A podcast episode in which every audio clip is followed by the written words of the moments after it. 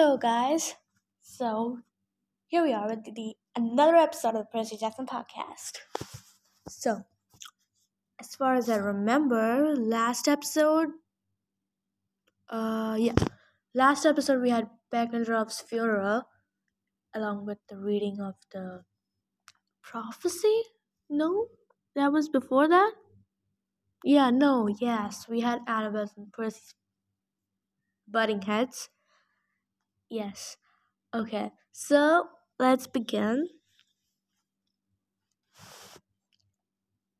Okay.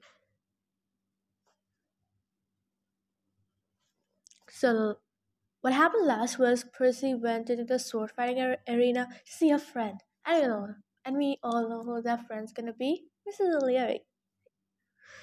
The hellhound which Daedalus left behind in Percy's care. So, yeah.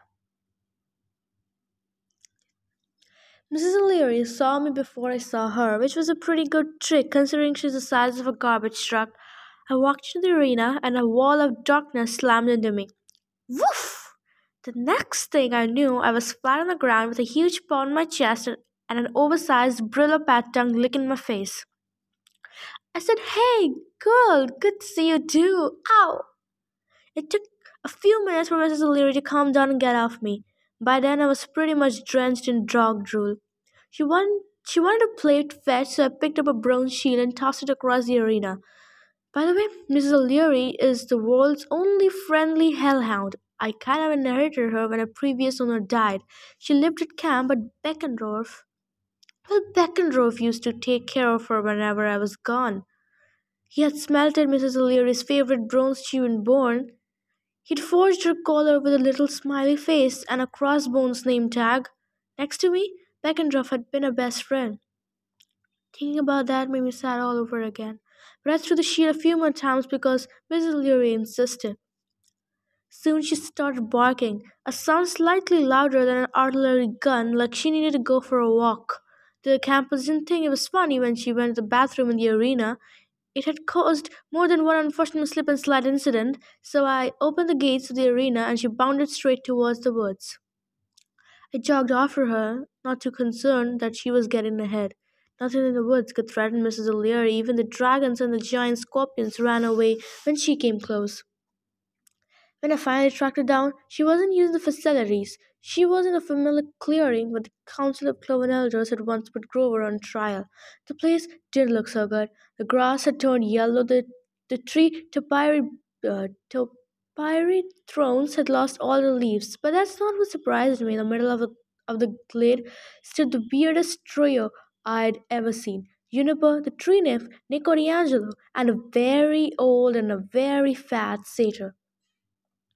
Nico was the only one who didn't seem freaked out by Mrs. O'Leary's appearance. He looked pretty much like uh, like I'd seen him in my dream. An aviator's jacket, black jeans, and t-shirt with dancing skeletons on it, like one of those Day of the Dead pictures. His Stygian iron sword hung at his side. He was only twelve, but he looked so much older and so much sadder. He nodded when he saw me, then went back to scratching Mrs. O'Leary's ears. He sniffed his legs like he was the most interesting thing since ribeye steaks. Being the son of Hades, he'd probably been traveling with all sorts of hellhound friendly places. It, the old satyr didn't look nearly so happy.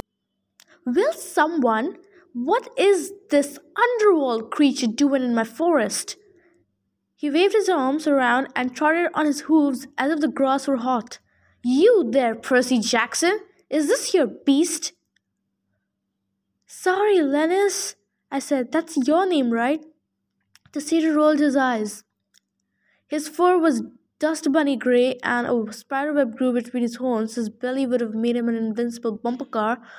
Well, of course, I'm Leneus. Don't tell me you've forgotten a member of the council so quickly. Now call off your beast. Woof! Miss O'Leary said happily. The old satyr gulped. Make it go away. Juniper, I will not help you under these circumstances.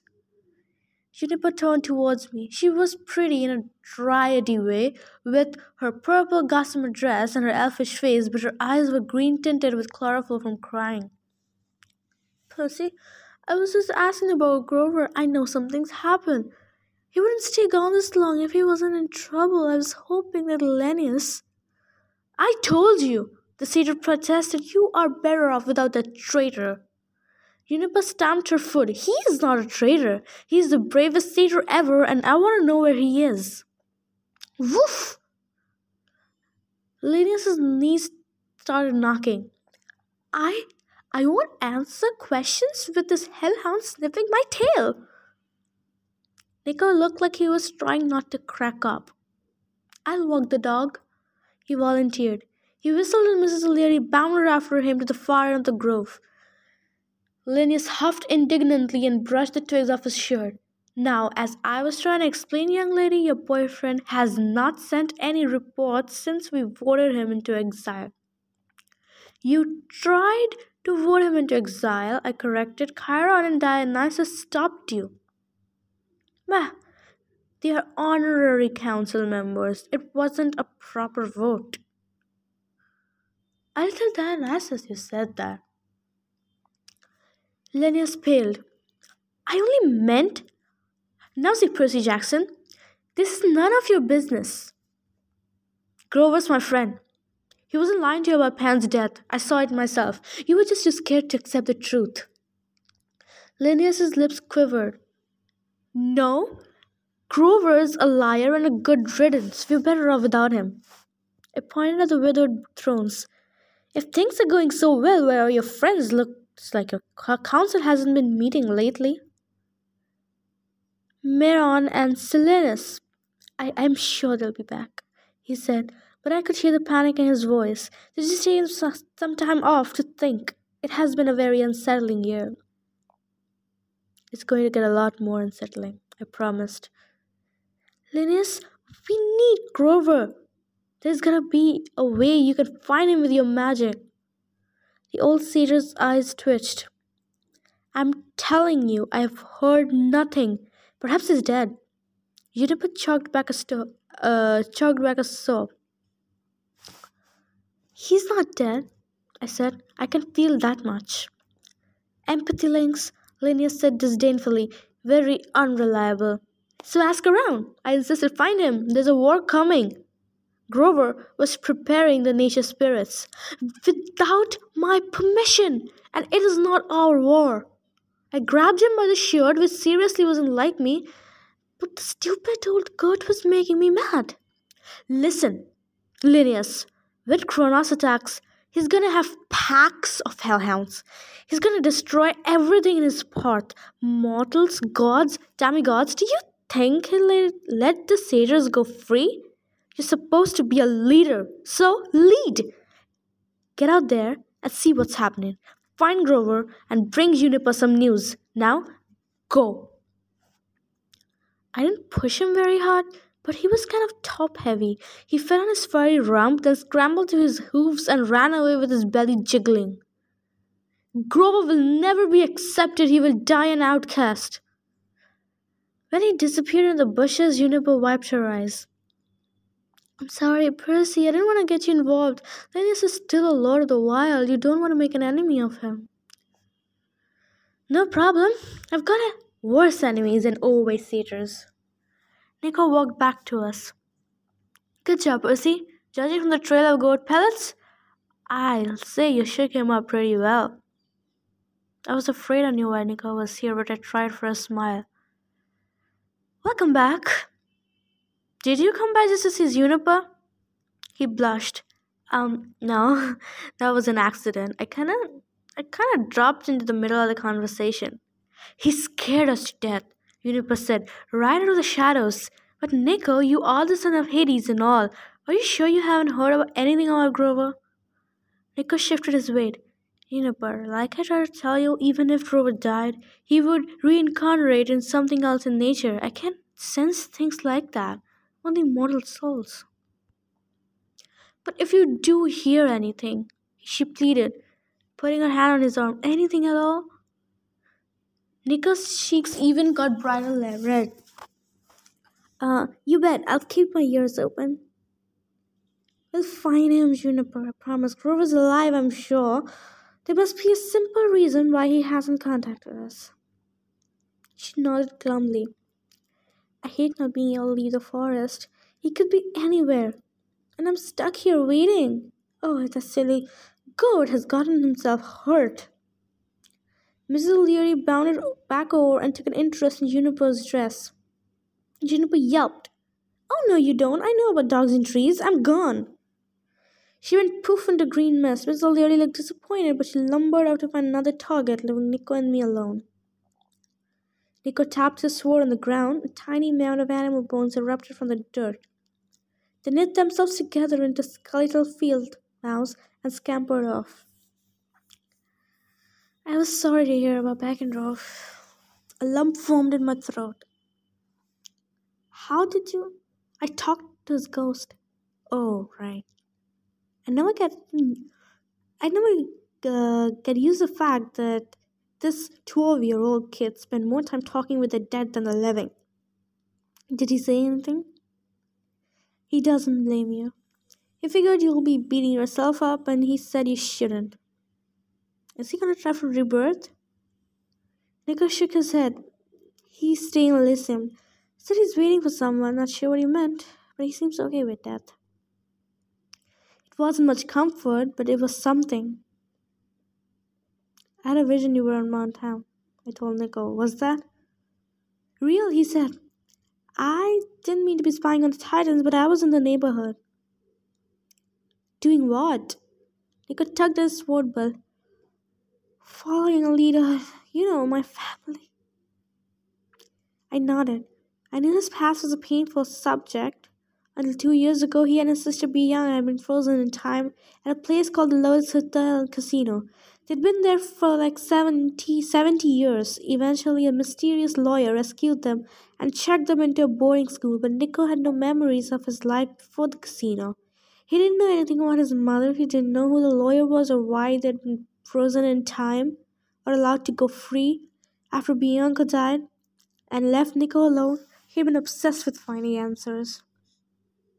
So how did it go? Any any luck? No. But I may have a new lead soon. What's the lead? Nico chewed his lip. That's not important right now, you know uh, why I'm here. A feeling of dread started to build in my chest. Ever since Nico first proposed his plan for beating Kronos last summer, I had nightmares about it. He would show occasionally and press me for an answer, but I kept putting him off. Go, I don't know. I said it seems pretty extreme. You've got Typhon coming. In what, like a week? Most of the other Titans are unleashed now on Kronos' sides. Maybe it's time to think extreme.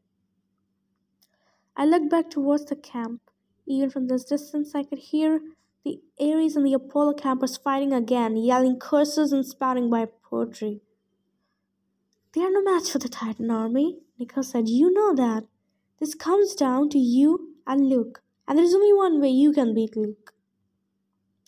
I remember the in Princess Andromeda. I'd been hopelessly outmatched. Kronos had almost killed me with a single cut to my arm, and I couldn't even wound him. Riptide had glanced right off his skin. We can't give you the same power, Nico urged. You heard the great prophecy unless you want to have your soul reaped by a cursed blade. I wondered how Nico had heard the prophecy, probably from some ghost. You can't prevent a prophecy, I said, but you can fight it. Nico had a strange, hungry light in his eyes. You can become invisible. Not sorry, invincible. Maybe we should wait. Try to fight without. No, Nico snarled. It has to be now. I stared at him. I hadn't seen his temper flare like that in a long time. Um, you sure you're okay? He took a deep breath. Percy, I mean, I mean, when the fighting starts, we won't be able to make the journey. This is our last chance. I'm sorry if I'm being too pushy, but two years ago, my sister gave her life to protect you. I want you to honor that. Do whatever it takes to stay alive and defeat Kronos. I didn't like the idea. Then I thought about Annabeth calling me a coward, and I got angry. Nico had a point. If Kronos attacked New York, the campers would be no match for his forces, so I had to do something. Nico's way was a dangerous, maybe even deadly, but it might give me a fighting edge. Alright, I decided. What do we do first? His cold, creepy smile made me sorry I'd agreed. First, we'll need to retrace Luke's steps. We need to know more about his past, his childhood. I shudder thinking about Rachel's picture from my dream, a smiling nine year old Luke. Why do we need to know about that? I'll explain when we get there, Nico said. I've already tracked down his mother. She lives in Connecticut.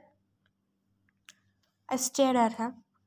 I never thought much about Luke's mortal parent. I'd met his generally, but his mom. Luke ran away when he was really young. I said I didn't think his mom was alive. Oh, she is alive. The way he said it made me wonder what was wrong with her. What kind of horrible person could she be? Okay, I said. So how do we get to Connecticut? I can call Blackjack. No, Nico scowled. I guess I don't like me, and the feeling is mutual. But there's no need for flying. He whistled and Mrs. O'Leary came lopping out of the woods. Your friend here can help, Nico patted her head. You haven't tried shadow travel yet? Shadow travel? Nico whispered Mrs. O'Leary's ear. She tilted her head, suddenly alert. Hop on board, Nico told me.